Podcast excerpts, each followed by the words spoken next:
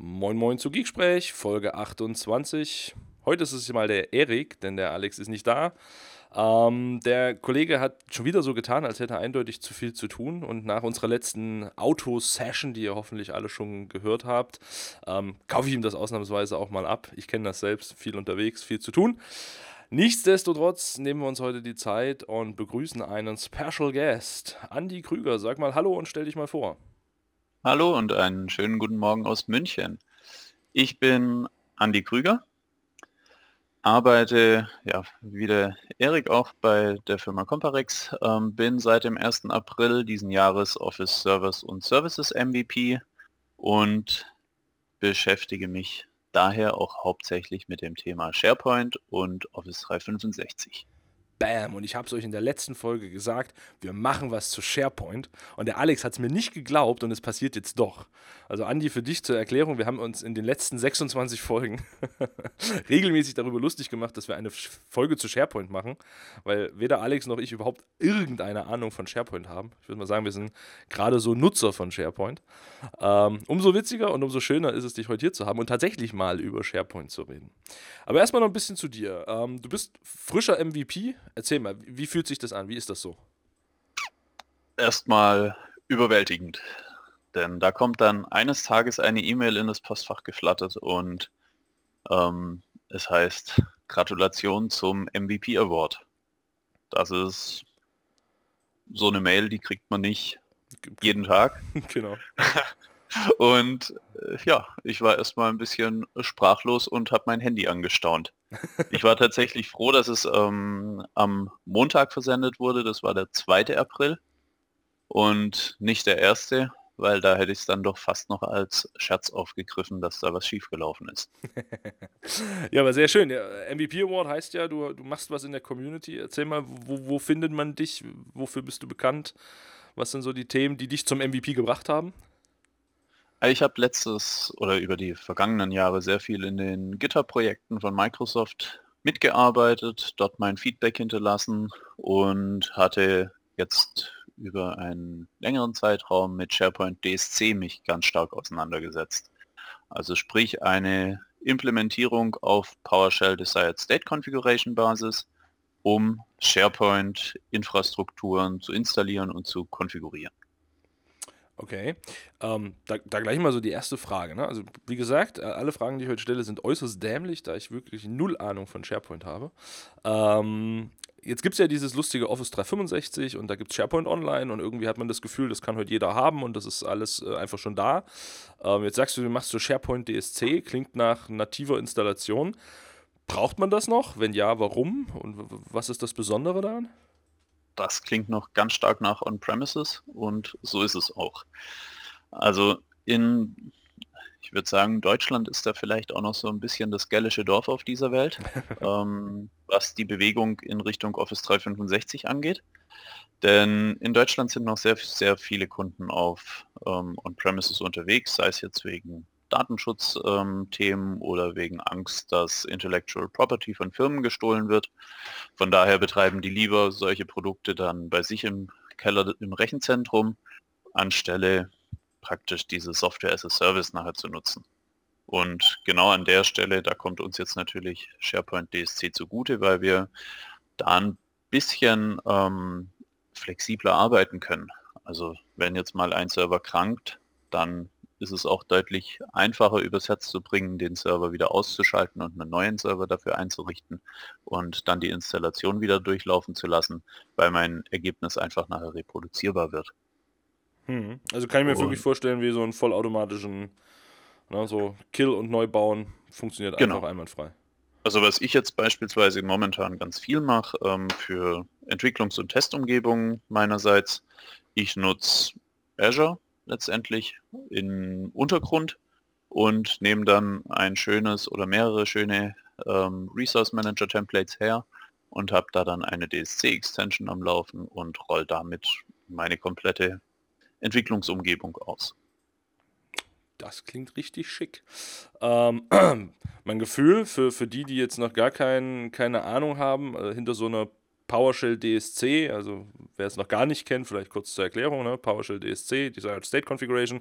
Du machst im Prinzip eine deskriptive Definition dessen, was auf dem System passieren soll welche Rollen da sein müssen, welche Files wo sein müssen, welche, was weiß ich, äh, Konfigurationen vorgenommen werden müssen. Ähm, wie viel Aufwand steckt in so einer SharePoint DSC-Konfiguration? Was würdest du sagen? Es kommt ganz stark darauf an, was ich alles nachher innerhalb meines gewünschten Status halten möchte. Wenn es jetzt nur darum geht, ich möchte sicherstellen, dass eine SharePoint-Installation da ist oder dass ähm, der Server ein Teil von einer SharePoint-Farm wird, dann ist es ähm, mit sehr überschaubarem Aufwand. Wenn ich jetzt aber dann nachher hergehe und wirklich ähm, praktisch jede Einstellungsmöglichkeit von SharePoint mit in meiner Konfiguration haben möchte, dann kann das Ganze zu einem wirklich ähm, größeren Projekt werden. Okay, okay. Ähm, wir nutzen das tatsächlich für die Kunden, oder? Nicht, genau. Nicht, nicht, nicht, nur für dich zum Spielen, oder? Nee, wir nutzen das auch tatsächlich äh, für die Kunden. Und da hat es uns wirklich schon gerade bei den letzten drei Installationen sehr stark geholfen. Okay. Denn wir sind dort, oh Wunder, ähm, entweder in Group Policies reingelaufen, die niemand ähm, davor im Blick hatte, oder in andere Fehlkonfigurationen im Zweifel vom Betriebssystem. Denn das ist ja auch so gängige Praxis, dass jedes Unternehmen ein Hardening von Windows Server 20X vornimmt. Ja. Und Group Policies ausrollt oder ähm, verschiedene Berechtigungen verschiebt. Also äh, mitunter schon die absurdesten Themen dabei erlebt. Und manchmal stellt man halt erst fest, dass was an dem Server nicht ganz richtig ist, wenn der SharePoint-Server am Ende ein sehr komisches Verhalten zeigt. Also wir hatten jetzt neulich mal das Problem, dass keine Suitebar aufgetaucht ist. Jetzt zur Oder Erklärung für mich, was ist die Suitebar?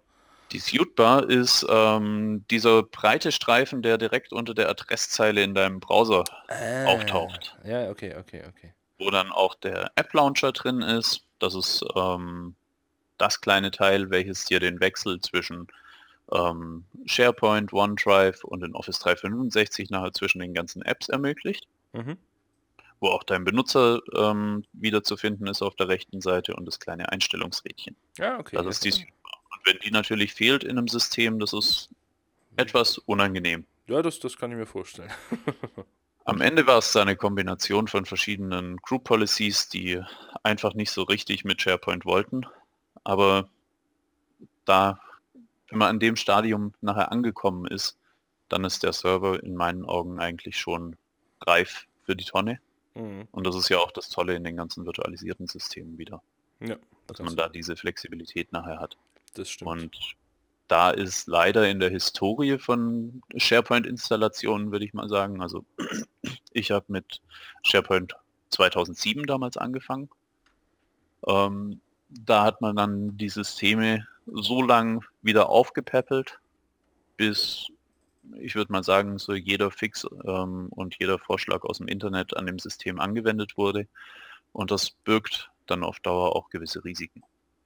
Ja, kommt es dann zu also Problemen bei späteren Updates und Co. oder was passiert dann? Hm, nee, aber vor allem aus dem Sicherheitsaspekt. Ah, okay. Weil in vielen Foren im Internet findet man dann so als Lösung, ähm, bitte gib doch dem Hauptbenutzer von SharePoint einfach Sysadmin-Rechte auf SQL-Seite. Hm, das sind immer die besten Lösungen, ne? Ja. Oder ähm, nimm den in die lokale Administrationsgruppe auf. Ja. Oder mach den hier zum ähm, Farm-Administrator. Ah, okay. Das kann sein, dass es ähm, Probleme löst, aber ja, du kennst es ja wahrscheinlich auch selber, dass wenn man dann in der Lösungsfindung irgendwo unterwegs ist, man probiert dann mehrere Sachen, aber man baut dann nicht jedes Mal wieder zurück, sondern genau. irgendwann bleiben solche Dinge halt nachher bestehen. Ja. Und dann kann es passieren, dass die Group Everyone im Zweifel nachher Farmadministrator ist. Mm, aber der Vorteil ist, es funktioniert dann auch wirklich alles, ne? Also genau. ja, ich, ich, ich kenne das natürlich auch. Also ich habe gerade in der Vergangenheit sehr, sehr viel mit, mit System Center gemacht und mache es auch heute noch. Ähm, da war das auch so eine gängige Praxis. Da nimmst du halt einfach für alles, was mit System Center zu tun hast, immer einen Domain-Admin. Ähm, dann kannst du dir sicher sein, dass es funktioniert. Ne? Hat natürlich mit, mit Sicherheit und äh, Least Privilege und Co.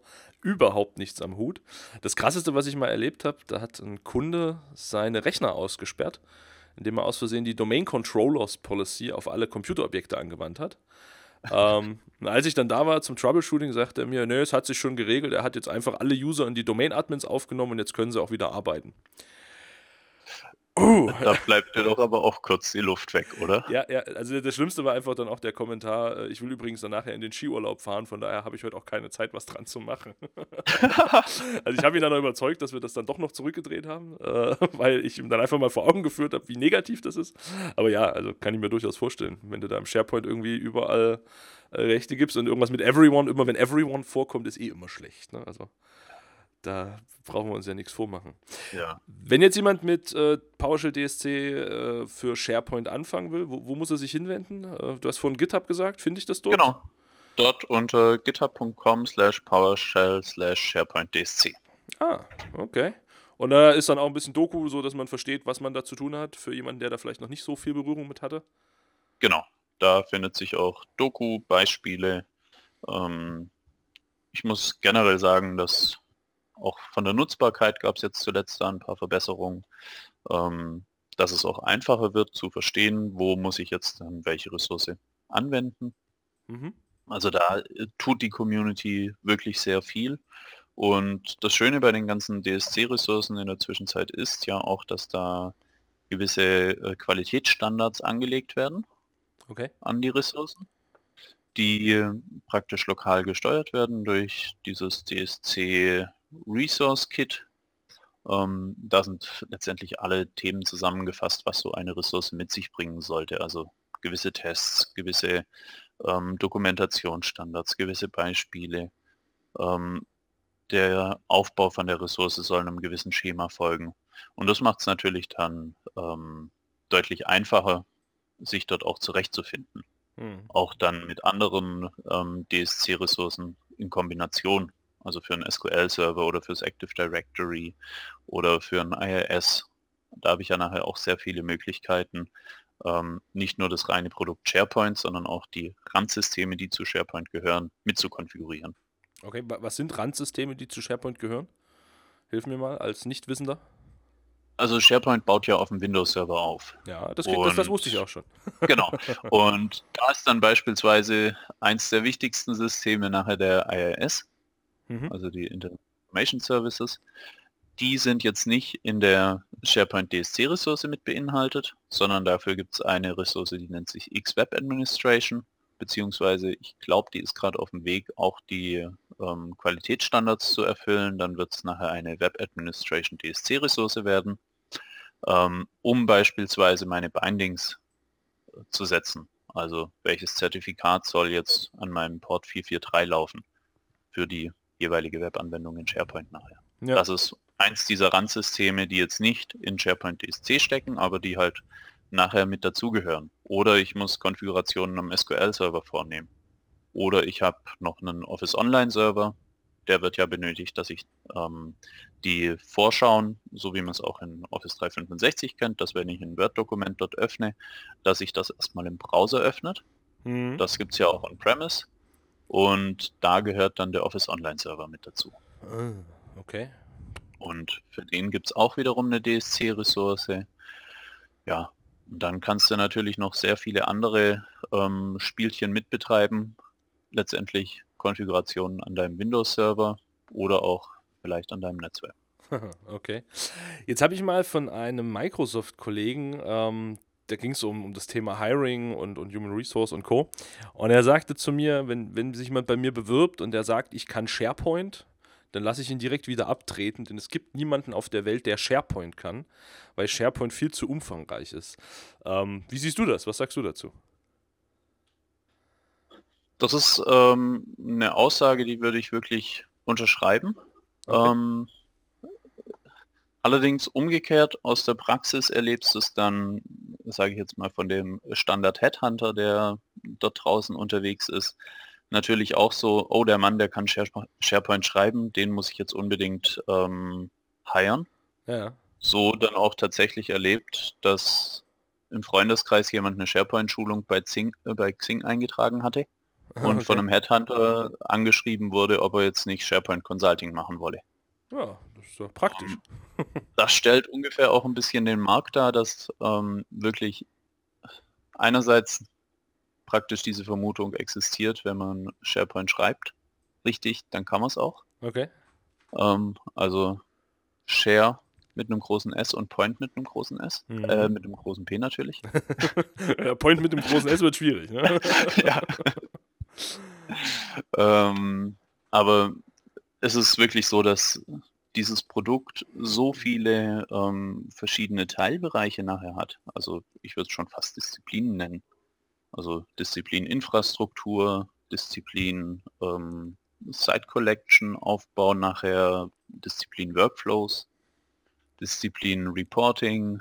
Ähm, mir fallen mit Sicherheit noch mehr ein, aber es ähm, zeigt einfach, ich kann mich innerhalb von SharePoint in vielen Bereichen nachher auch spezialisieren. Also sei es jetzt in der Administration von dem System, in dem ursprünglichen Aufbau von dem System oder dann auch nachher wie das System mit den Randsys mit den anderen Systemen zusammenspielt, also mit einem Exchange-Server, mit einem Office Online-Server, mit Workflow Manager-Servern oder dann auch mit Drittprodukten.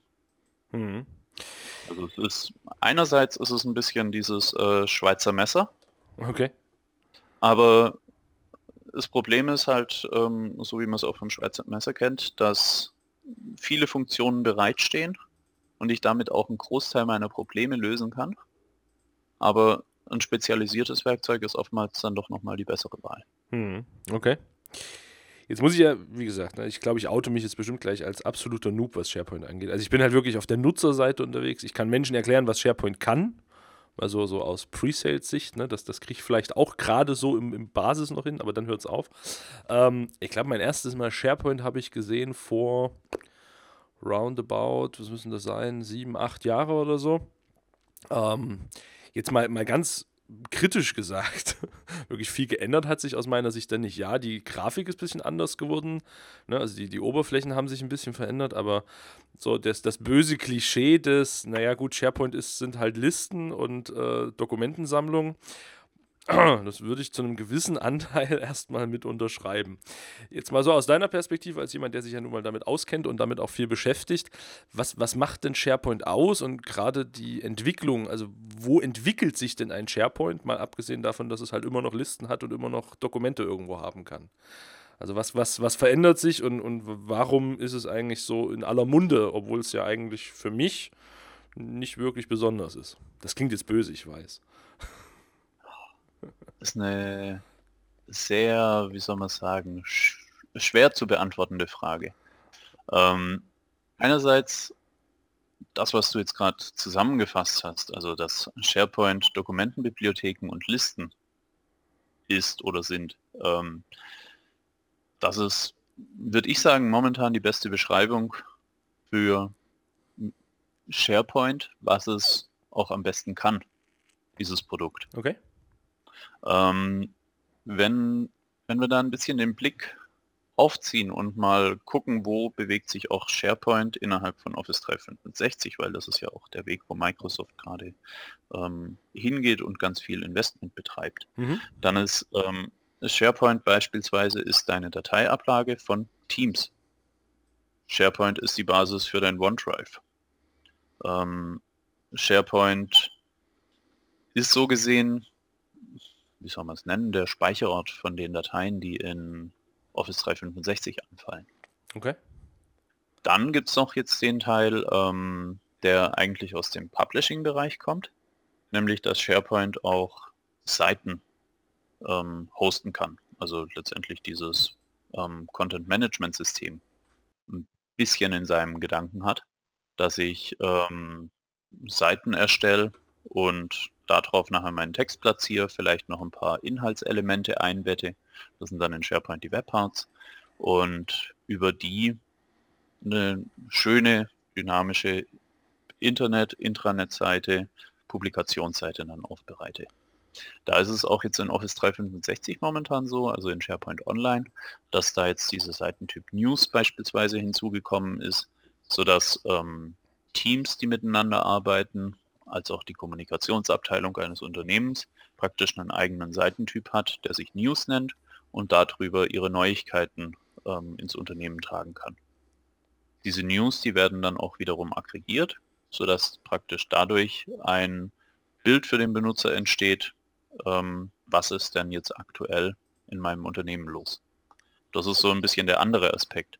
Ähm, On-Premises gab es dann noch so ein bisschen diese Bewegung mit dem ähm, Reporting beispielsweise, also dass ich ähm, aus den SQL Reporting Services Daten angezeigt habe, dass ich wirklich ähm, Business Intelligence innerhalb meines SharePoints abgebildet habe. Und was dann auch viel passiert ist, dadurch, dass ähm, SharePoint immer noch on-premises ein sehr, ähm, sehr große Möglichkeiten bietet, Anpassungen dort zu platzieren, ähm, dass natürlich viele Anwendungen praktisch auf Basis von SharePoint entwickelt wurden und damit in das System getragen okay. worden sind. Also ist es doch ein bisschen mehr als nur Listen und Dokumente. Es ist ein bisschen mehr als Listen. Ähm, ich bin aber tatsächlich immer glücklich, wenn, wenn ein Kunde sich auf die Stärken von SharePoint zurückbesinnt. Okay. Also dass ich mich mit Listen, Dokumenten und dem gemeinsamen Arbeiten an Dokumenten auseinandersetze mhm. und dann noch mit einfachen Workflows ähm, vielleicht meine Prozesse unterstütze. Ich sage da ganz bewusst einfache Workflows, weil ähm, SharePoint hat auch eine Workflow-Engine und ähm, die ist seit 2010 mehr oder minder unverändert. Da auf diese Workflow Engine, da bauen dann auch verschiedene Drittanbieter auf, beziehungsweise die bieten dann praktisch Add-ons an, eigene Server nochmal, um Workflows mit SharePoint zu steuern. Mhm. Und da ist leider in der Vergangenheit passiert, dass halt riesen Geschäftsprozesse dann über diese Workflow-Anbindungen abgebildet wurden. Und da ist das eine oder andere SharePoint-System auch schon in die Knie gegangen. Ja, okay. Das sind also zu, zu Leistungsanforderungen solche Sachen. Genau. Oder zu komplex nachher. Oder es gab dann nachher noch ein bisschen dieses Problem, dass das Timing innerhalb ähm, der Ausführung von den Workflows nicht gestimmt hat. Ah, okay. Also dass sich entweder Schleifen ergeben haben oder praktisch von zwei Seiten probiert wurde, auf ein Dokument zuzugreifen und damit nachher auch Speicherkonflikte aufgetreten sind. Hm. Okay, ja, klingt, klingt, klingt interessant, mit was man sich alles so beschäftigen muss bei dem Spaß. Also ich weiß noch damals, ich, ich habe mal für eine, für eine andere Firma gearbeitet in meiner Vergangenheit. Ähm, da gab es mal noch so ein hässliches Zeug, das nannte sich äh, Domino oder Herr Lotus Notes.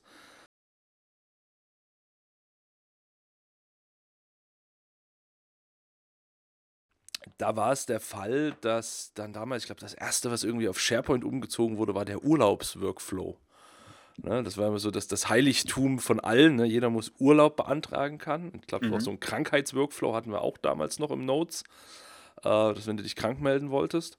Und, und das wurde dann auf SharePoint umgezogen. Und da habe ich mir immer gedacht, boah, okay. also mir persönlich hätte es auch schon immer gereicht, einfach eine Mail zu schreiben. Ich mache dann übrigens Urlaub, aber äh, man braucht da scheinbar Workflows im Hintergrund. Ähm, also genau, genau solche Themen. Ja, aber das hat noch eh noch nie jemand Nein gesagt, wenn ich Urlaub beantragt habe. du Glücklicher. Ja, das ist der Vorteil als äh, Consultant. Ne? Also ich plane ja meine Projekte selbst. Von daher, wenn ich ja. Urlaub haben will, dann plane ich einfach keine Projekte und dann klappt das in der Regel auch. Genau, da bist du ganz gut aufgestellt. Aber mit dem Urlaubsantrag, da hast du auch so einen Klassiker schon erwähnt, ähm, der aber auch gewisse Schwierigkeiten mit sich bringt. Beispielsweise gibt es ja dann gern die Anforderung, ähm, jetzt soll aber nur der Vorgesetzte des Mitarbeiters den Urlaubsantrag sehen ja. und nicht jeder innerhalb meines Unternehmens. Und SharePoint bringt die Möglichkeit mit, ein recht komplexes Berechtigungsmanagement zu fahren. Aus der Erfahrung heraus allerdings ist es leider so, dass am Ende niemand mehr diese ganzen verschiedenen Berechtigungen überblicken kann. Okay. Und das führt dann oftmals dazu, dass entweder Dinge nachher falsch berechtigt sind oder Zugriffe, also dass man sich selber nachher vollständig aussperrt aus den Systemen. Okay. Und das ist dann das nächste Problem, dass SharePoint ähm, ab einer gewissen Datenmenge dort auch ins Schwimmen gekommen ist, wenn zu viele ähm, Einzelberechtigungen existiert haben. Mhm. Weil da muss ja dann praktisch für jedes Element geprüft werden, darf der angemeldete Benutzer nachher dieses Element sehen. Ja. Okay, jetzt, jetzt hast du ja gesagt, ne, also Workflows abbilden. Ich erinnere mich da auch noch äh, an, an die ein oder andere Thematik, gerade mit, mit Third-Party-Tools und habe dann auch gehört, wo es dann anfing mit Office 365 SharePoint, dass dann da die Tools nicht mehr kompatibel waren und mittlerweile aber auch wieder irgendwie sind und was auch immer. Ähm, was wäre denn jetzt eine gute Alternative in dem Umfeld? Also sind es dann so Sachen wie, wie Logic-Apps, beziehungsweise äh, die, die, das Office 365 Pendant dazu? Äh, Microsoft, was ist denn das? Flow heißt das, glaube ich, oder? Flow, ja. Ähm, ist, ist das eine gute Alternative für so Workflows oder sagst du eigentlich auch nur bedingt? Ähm, ich finde den Weg, der da in der Cloud gegangen wird, sehr interessant, weil ich würde sagen, das ist so ein bisschen die Rückbesinnung auf die Hauptfunktionen von SharePoint, nämlich das saubere Dokumentenmanagement, mit Listen sauber umzugehen und dann ähm, den Publishing-Gedanken noch zu verfolgen. Mhm. Und die anderen Workflows, äh, Workloads, die jetzt darum existieren, also beispielsweise für die Workflows in Richtung Flow zu gehen, ähm, für ausgefeilte Formularoberflächen dann eher in Richtung Power Apps zu gehen. Und mit beiden ähm, Produkten habe ich dann auch nachher schon die Möglichkeit, ja andere Datenquellen mit anzubinden. Ja. Ich habe ja in beiden Produkten verschiedene Konnektoren, dass ich jetzt dann auf andere Dienste aus Office 365, aus ähm, sogar Fremdprodukten von Microsoft nachher zugreifen kann. Und damit ergeben sich ähm, in meinen Augen auch nachher sinnigere Workflows. Weil in der On-Premises-Welt, da hat man letztendlich dann angefangen, sich Hilflisten zu bauen. Okay. Also ich hatte dann praktisch für einen Workflow hatte ich vielleicht nachher noch zehn Listen, um die den Workflow unterstützt haben, damit er überhaupt nachher die Funktion ausführen kann, die er soll. Und durch diese zehn Listen habe ich mir dann in SharePoint relationale Daten aufgebaut. Dafür war es ja nun nicht wirklich gedacht, ne? Dafür war es nicht wirklich gedacht und ähm, es ist aber erschreckend häufig passiert, dass praktisch relationale Daten in SharePoint gehalten wurden. Okay. Und von daher momentan dieser Weg, ähm, ich bewege mich in Office 365, ich kann dort äh, in meiner Dokumentenbibliothek ein Dokument anlegen, ich habe über die UI, über die äh, moderne UI, die jetzt ja zuletzt ausgerollt wurde, gar nicht mehr so viele Möglichkeiten oder nicht so offensichtlich die Möglichkeiten rumliegen, nachher in die Einstellungen von der Liste zu gelangen dass da auch ähm, viele von diesen relationalen Datenanwendungsfällen nachher rausfallen. Okay. Jetzt mal für Leute, die sowas vielleicht haben, also wir haben ja so den einen oder anderen Zuhörer, der jetzt vielleicht denkt, ja, ich habe da auch 200, 300 solche Anwendungen. ähm, was wäre so ein, so, so ein Hinweis? Wo, wo, fängt man an oder wie geht man vor, wenn man davon irgendwie wegkommen will? Sagst du, das kriegt ihr eh nicht alleine hin, ruft mich an? Oder also, also aus Consulting-Sicht natürlich, aber jetzt mal die ernsthafte Meinung. Ähm, ernsthaft, da ist bei mir eigentlich immer die Frage, wird das Ding noch überhaupt gebraucht? Okay. Also das ist so mein erster Gedanke, weil viele von den Anwendungen, die sind ja über Jahre gewachsen und vielleicht werden sie aktuell nicht mehr gebraucht oder nur noch, ähm, oder sie werden weiterhin gebraucht, aber in der Weiterentwicklung davon. Okay. Und dann würde ich nachher ins Custom Development an der Stelle gehen, wenn denn tatsächlich relationale Daten beispielsweise gebraucht werden. Das Weil das lege ich dann halt nachher in irgendeiner Azure SQL DB ab und bin froh damit und hoste noch irgendwo eine kleine ASP.NET Anwendung, ähm, die ich über meinen IIS zugänglich mache. Oh, das, das, klingt total einfach. Also klingt, als würde ich das morgen auch können. lass, Wie war das mit deinen Programmierkenntnissen? Ja, die sind total super. Also ich bin quasi, ne, ähm, wenn es um also ich habe meinen, äh, meinen, meinen Staubsaugerroboter tatsächlich umprogrammiert, äh, dass er unter die Couch fährt. Zählt das? Es war eine Anpassung einer Config-Datei auf einem Linux-System. Ich weiß nicht, ob das jetzt als Programmieren zählt. nee, tatsächlich, um, um, ja, ich habe mal im Studium irgendwann Programmieren gelernt, aber Ich war dann auch froh, wo es vorbei war. Schöne Grüße übrigens an meine Professorin von damals, falls sie zuhört. Ähm, es tut mir leid, aber es ist irgendwie nicht an mir hängen geblieben, das Thema. Ähm, ja, von daher, es gibt ja andere Menschen, die das gut können. Ne? Von daher. genau. Sehr schön. Gibt es denn irgendwas im, im SharePoint-Kosmos, auf das du dich freust, wo du weißt, da, da kommt was oder da ist was angekündigt in der Roadmap oder irgendwie SharePoint? Gibt es ein SharePoint 2019 oder so? Ich, wie gesagt, ich bin da voll der Noob. Ja, es gibt einen SharePoint 2019 das siehst und das ist auch tatsächlich etwas, worauf ich mich freue, weil damit dieses komplette Thema von der ähm, Benutzeroberfläche, so wie man es jetzt gerade in Office 365 in SharePoint Online kennt, auch dann den Weg wieder nach On-Premises schafft. Ah, okay. Und damit auch mal wieder, kann man jetzt so oder so sehen, ein neues Entwicklungsmodell okay. ähm, mit nach On-Premises schwappt. Und ähm, das ist eigentlich, das finde ich gerade so super interessant äh, im SharePoint-Umfeld, dass ich dieses Entwicklungs, der Entwicklungsgedanke, wie passe ich meinen SharePoint an, ähm, radikal gewandelt hat. Mhm. Also von serverseitigem Code zu einer, ich würde es Übergangsstufe nennen, wie wir es ähm, in den Versionen 2013 und 2016 ähm, erlebt hatten, wo immer mehr kleinseitiger Code dazugekommen ist. Ähm, also nativer C-Sharp-Code, der dann mit SharePoint kommuniziert hat, aber über eine kleinseitige Anwendung. Also ich musste nicht unbedingt auf meinem SharePoint-Server mehr bleiben. Okay. Ähm, in jetzt zu einem Entwicklungsmodell, welches sich ganz, ganz stark auf JavaScript fokussiert. Mhm. So dass ich jetzt dann die Anpassungen, die ich nachher vorhabe zu tun, dass ich die ja letztendlich nur noch durch den Browser meines Benutzers rendern lasse. Okay. Das ist ähm, natürlich auch der Weg, den Microsoft damals hat gehen müssen, weil in einer Software as a Service Umgebung, da kann ich natürlich schlecht jedem Benutzer anbieten, serverseitigen Code auszuführen. Ja, das, kann, das stimmt. Man denkt da nur mal dran, welche Berechtigungsprobleme dabei auftreten können. Wieso, das ist super, du machst die, machst die SharePoint Online-Website auf und dann kommt erstmal bitte Adminrechte und bitte folgende Komponente installieren und das ist super. Stelle ich mir genau. total usable vor. Und dann auf den Nachbartenant zugreifen. genau. ja, okay, sehr, sehr schön, sehr schön. Ähm, weil wir schon so dabei sind, ähm, der Weg zwischen SharePoint und Office 365 SharePoint, also SharePoint On-Premises und Office 365, jetzt mal weg von Deutschland, also dass wir in Deutschland noch sehr lange On-Premises-Systeme haben werden. Ich glaube, da sind wir uns alle einig.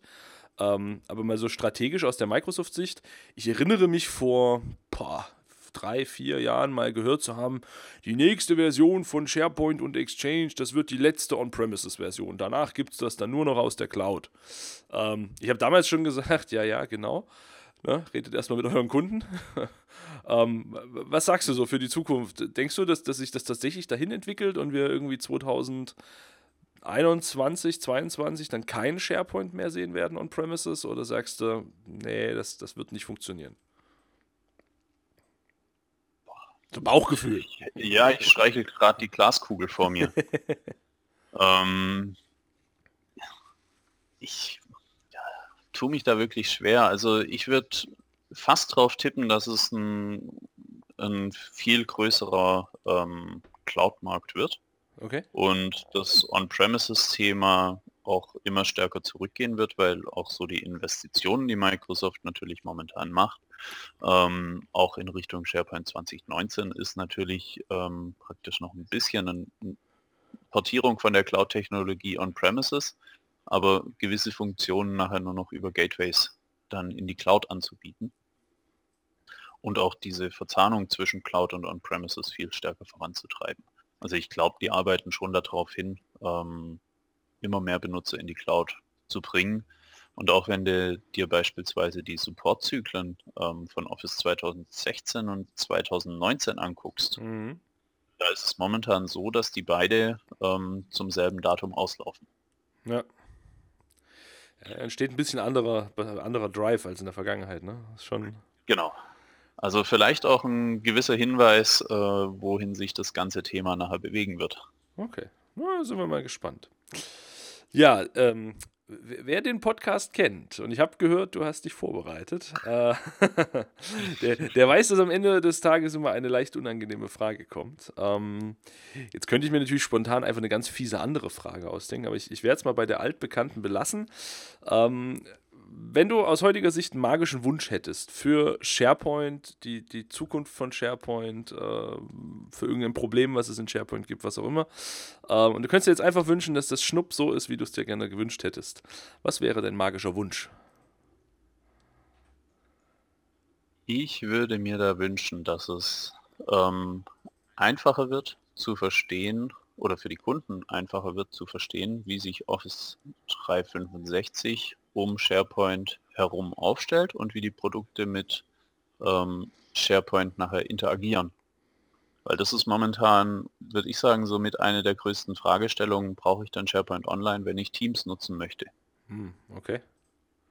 Natürlich, das Produkt gehört dazu. Ähm, das ist die durchgängige Erfahrung, die da entsteht. Das ist mal der Wunsch, praktisch diese diese schnellen Entwicklungszyklen, die da momentan ähm, passieren, dass die auch praktisch der, unsere Kunden immer vom Tag 1 auch direkt mit verstehen würden. Okay, ja, das, das, wünsche ich mir bei meinen Themen auch sehr, sehr, sehr oft. Manchmal würde ich mir auch wünschen, dass die Leute das verstehen, was schon seit zwei Jahren da ist. Und auch da ist es schwierig. Äh, also von daher ja. kann ich das durchaus nachvollziehen. Aber das und ähm, wenn ich noch einen dranhängen ja. würde, wäre ähm, dass bei der nächsten Version von, oder wie die auch immer nachher heißen möchte, äh, SharePoint Online oder SharePoint 2022, ähm, dass da bitte nicht nochmal ein neues weiteres Entwicklungsmodell dazu kommt. Aber das wird bestimmt so passieren. Einfach damit du auch was zu tun hast, nicht? Natürlich. ja, da wird dann alles auf Xamarin umgestellt oder irgendwas. Weißt ja. du? Damit man die, die Akquisition und, und, irgendwie im Hintergrund wird dann GitHub laufen zur, zur Ablage und weißt du, so mit den neuen Akquis Akquirierungen von Firmen und so, da müssen sie ja irgendwas draus machen. Nein, Quatsch. Wir werden sehen, was die Zukunft bringt. Sehr schön. Also, wir halten fest, äh, Bildung, Wissen, Knowledge-Transfer und irgendwie die, die Offenheit und Einsicht der Kunden, dass sie wissen, was dort passiert und wissen, wie das alles so zusammenhängt. Ähm, mein Magic Wish wäre übrigens, dass die Kunden den Unterschied zwischen Azure und äh, Office 365 verstehen. Das würde, oh. würde, mir, würde mir auch durchaus ab und zu sehr, sehr helfen. durchaus gut. Und ja, von daher. Adi, ähm, Vielen, vielen Dank, dass du da warst. Wir haben es geschafft. Wir haben eine SharePoint-Folge aufgezeichnet. Ja, liebe Zuhörer, es ist so. Wir haben über SharePoint geredet, fast eine Dreiviertelstunde lang. Ähm, und es war gar nicht so schlimm, wie wir immer getan haben in der Vergangenheit. Äh, ich finde es sehr interessant, was da so passiert und auch was du so erzählst. Ähm, wie gesagt, ich als Nutzer sage immer, naja, ist ja nicht so schwer, aber ich glaube, ich habe jetzt doch rausgehört, dass es da das eine oder andere Thema zu beachten gibt. Und ja, wir werden auf jeden Fall die äh, PowerShell DSC-Thematik in den Show Notes verlinken. Auch Andys Website und Twitter-Profil und Co. Äh, könnt ihr euch anschauen.